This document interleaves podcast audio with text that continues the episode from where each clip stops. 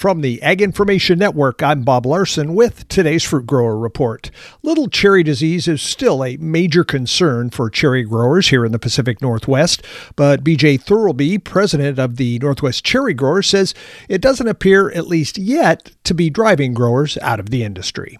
I mean, if you talk to nurseries, you know, cherry trees are backed up. You can't buy cherry trees for another year or two. And people are planting cherries still, so it's not like they're not. So we assume that there's a kind of a leveling effect of new cherries going in and some old, you know, little cherry blocks going out.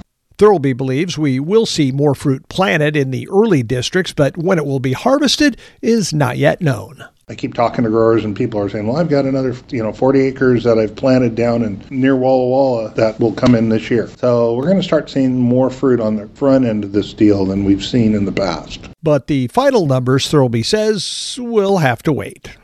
I've had people in the sa- on the sales side of the industry tell me they think that we're heading towards a 30 million box crop this year.